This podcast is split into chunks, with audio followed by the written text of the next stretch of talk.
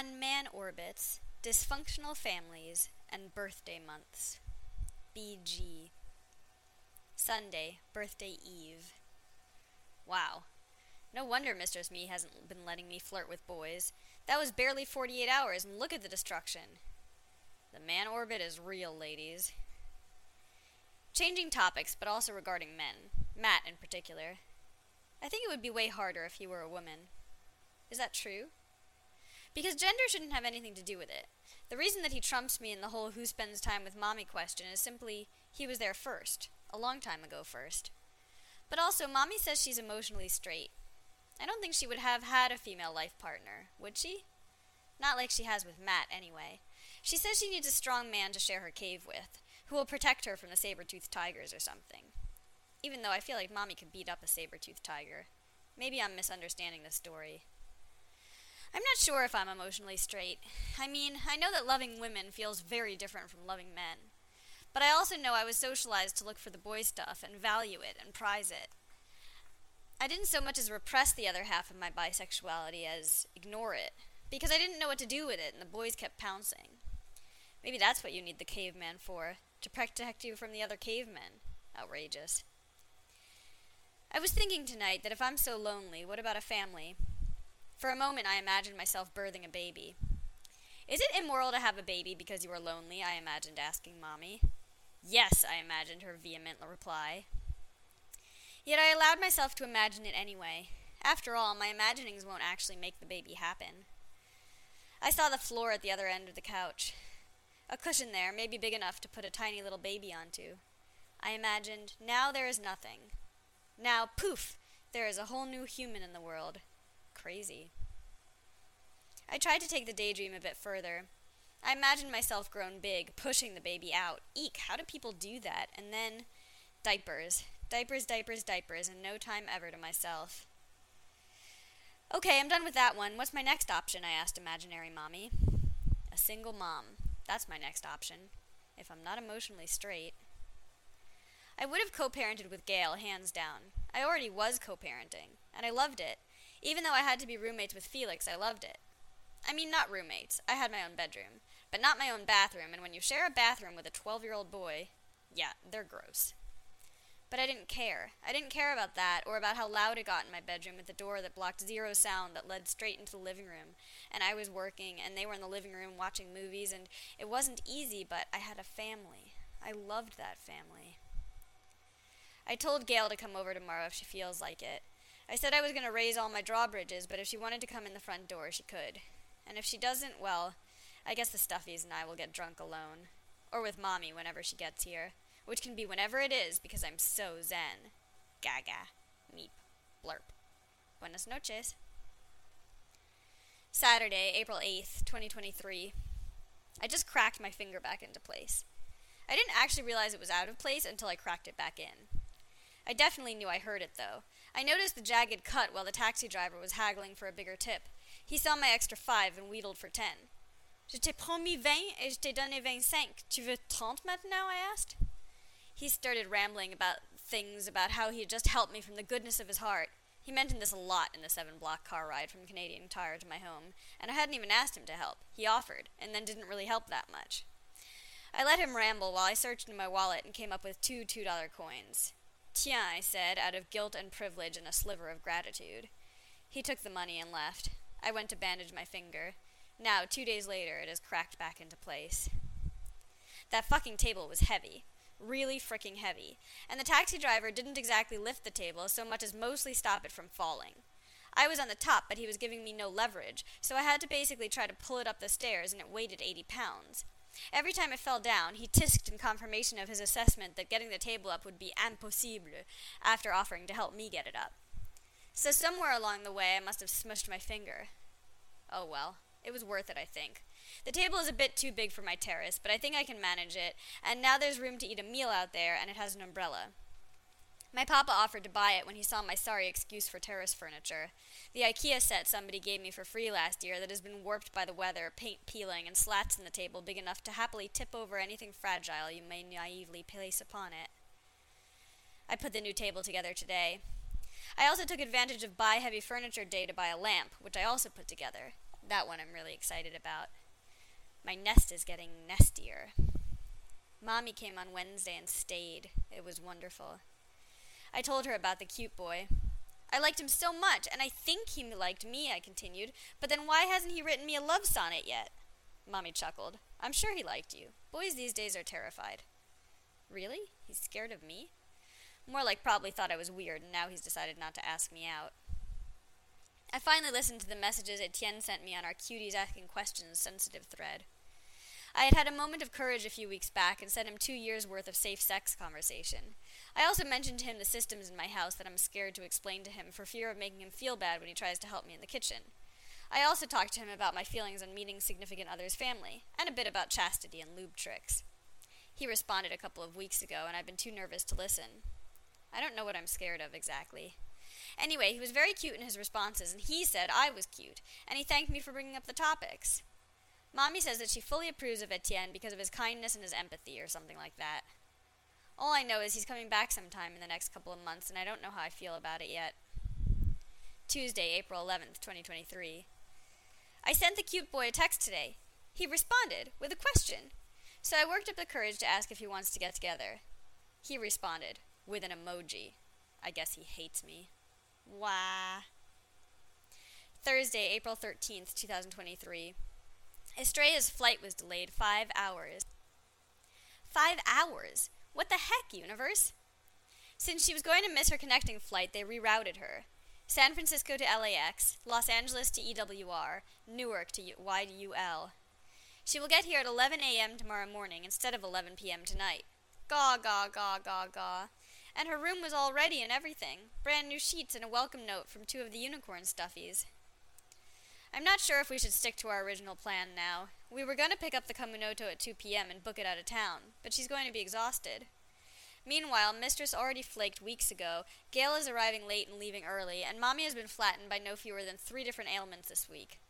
Organizing a birthday weekend against the patriarchy is hard work, it seems.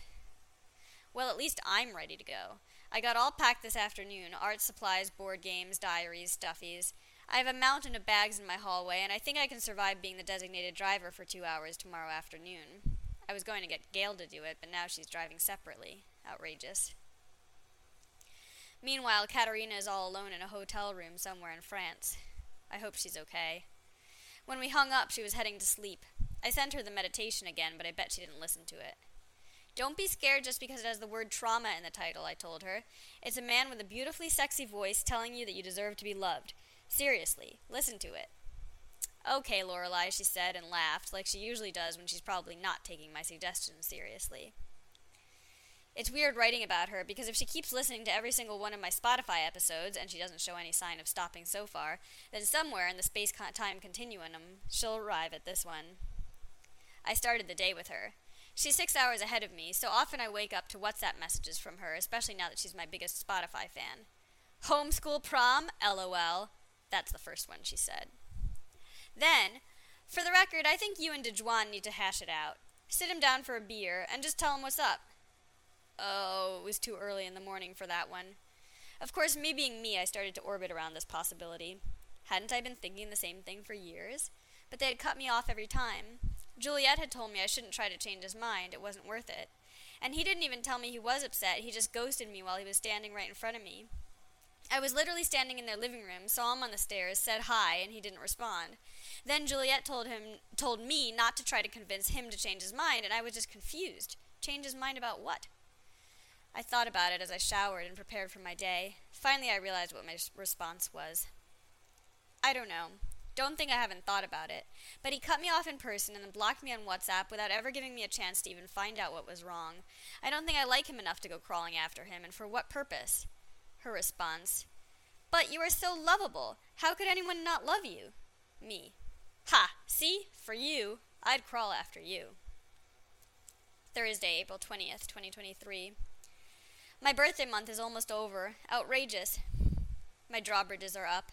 I have some work to do tomorrow, but the plan is to creative process it instead of stress it. I'll let you know how that works out. Estrella went home yesterday. Why, she was the loveliest fairy princess in the universe. She's always going on and on about what a big fan of me she is, which is nutso because I was her fan first. She swears she's the one who wanted to be friends first, though. She says just because she said no to partying at that conference that first year doesn't mean she didn't want to be my friend. Sure, but that still does not prove any kind of timeline. I know I was her fan first, though, because I wrote her fan mail. It's how we met. I wrote her an email, and next thing you know, we were giving presentations together and launching YouTube channels, and she was convincing me to join the 21st century and use PowerPoint. Estrella taught me that friendship and business can mix as long as you are careful about it. She also taught me how to use PowerPoint. Whenever we do anything, we write up a contract. We write it out in plain and simple English, talk through what seems fair, and then we sign it. Usually, we are each looking out more for the other person than for ourselves. Hashtag empaths make good business partners. Hashtag sociamiga. Sociamiga is a word we invented. It's the perfect combination of the words business partner and friend in Spanish. The timing was perfect. Mistress Me planned it that way. Estrella was here to celebrate my birthday and the big project coming to a close. This is our third big project, but it was our first that I was 100% in charge of. Sneaky Estrella taking a backstage. I'm beginning to think that was very smart of her. But it's mine now, the big project, and it's my baby, and it's going well, and it's funding my trips to Panama. Plus, now that the roles have changed a bit, Estrella has become my fairy partner in pro- princessing crime. She outdid my fairy princessing this week. It was amazing. Katerina is all caught up on my Spotify episodes again. I'm going to have to record more. I woke up to this winner in my message box the other day.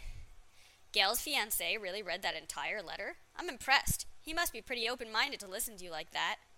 Seriously? That is her takeaway?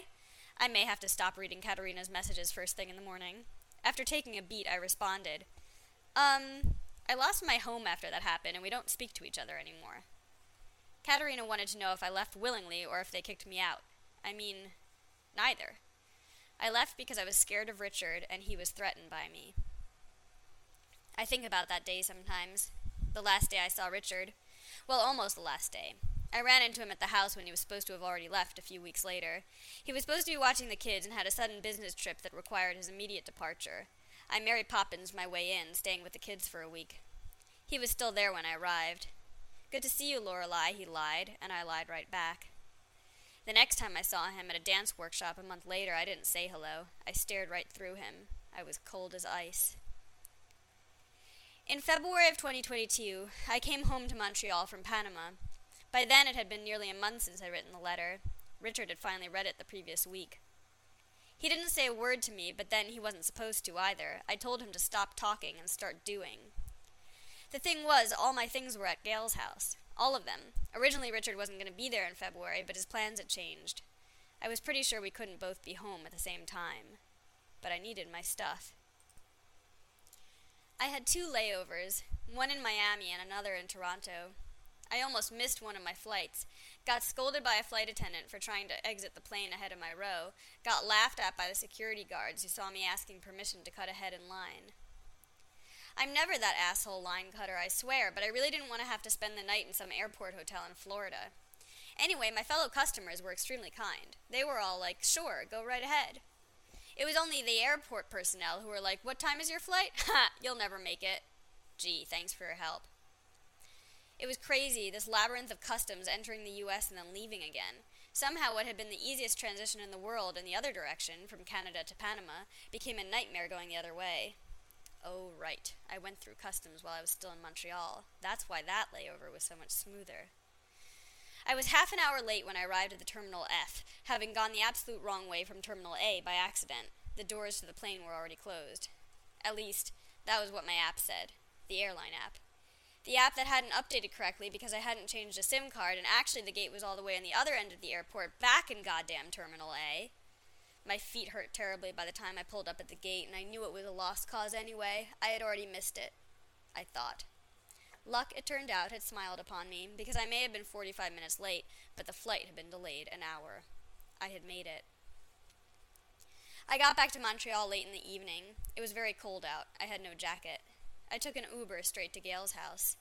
The, ki- the kids ran and pounced. Gail and I hugged. Richard and I looked awkwardly at one another and nodded. The three of us actually made it all the way through a game of Azul. For a moment, just a moment, it seemed like we might be okay. Like maybe we could be some version of friends. Then Gail asked if we wanted to talk. Oh, Gail. Of course we didn't want to talk. Couldn't she see that? I mean, I already had talked. I'd said what I had to say, and it was up to Richard to do. It was obvious from the look on his squirrely face that he didn't want to talk or do. He squinched up like a scared little boy, like he was scared to talk out of turn lest the snake reach out and bite him. Lest I reach out and bite him, like I was the snake instead of him. You know you're always welcome here, Lorelei, said Gail, and I knew she meant it, but I also knew it wasn't true. I wasn't always welcome there. I don't think Richard and I can be roommates right now, I said cautiously. Yes, he agreed quickly. Suddenly the weasel has found a voice. Well, he amended, there would have to be some conversations if we were going to be roommates, to make sure that things, private things, weren't being judged. Oh, you feel judged, do you? About your personal private things, like how you are an arrogant prick with your fiancée in broad daylight in front of me and her children? He felt judged. That was his takeaway. My judgment. I mean, damn straight I'm judging you. But you know what? If you were a good person, your takeaway would be, holy shit, I have hurt the people I love. I didn't realize it, and I feel terrible. How can I make sure this never ever happens again? Instead, it was, holy shit, I got caught. Now I'll be a sniveling little rat and try to make this out about me being the victim. What a fucking, fucking fucker. I just did a quick check of my diaries to see if I had an exact quote from that awkward fucking morning in February of last year, but I don't. I just have a million letters to future Gail where I tell her how sad I am for her. I'd type them here, but I think it would be too depressing. I left Gail's house and took six bags with me to Andres and Marisol's. They were in South America and said it would be great if I stayed at their place because I could water the plants. I had my snow pants, my slippers, my work stuff, and my ice skates. Plus, I liberated a few of my stuffies from Gail's closet. That was pretty much all I needed. Well, I needed my winter boots too, but for some reason I hadn't been able to find them that morning at Gail's. I had hiking boots for the snow instead, and they would have to do until I could conduct a more thorough search. I unpacked my bags, ordered a bunch of Chinese food, and cried for a week. Gail came to visit me there. We cried together. I called my mom and cried with her, too. Sweetie, why don't you look at apartments? she asked me. I protested. Apartments seemed like a commitment. I preferred the store it in boxes at a friend's house and crash with your best friend when you need to approach. Just look. No commitment. At the time, I was pondering being a nomad like Etienne. I was scared of a lease, worried I wouldn't come up with the rent money. But something resonated when my mom said that. It occurred to me that I needed a home. I needed a safe space that was all my own, and once my nervous system had calmed the fuck down, I would likely be able to make money again. Plus, if I truly failed spectacularly at being a self sustaining adult with a monthly rent obligation, I could always be a nomad again. Thus was my happiness palace born.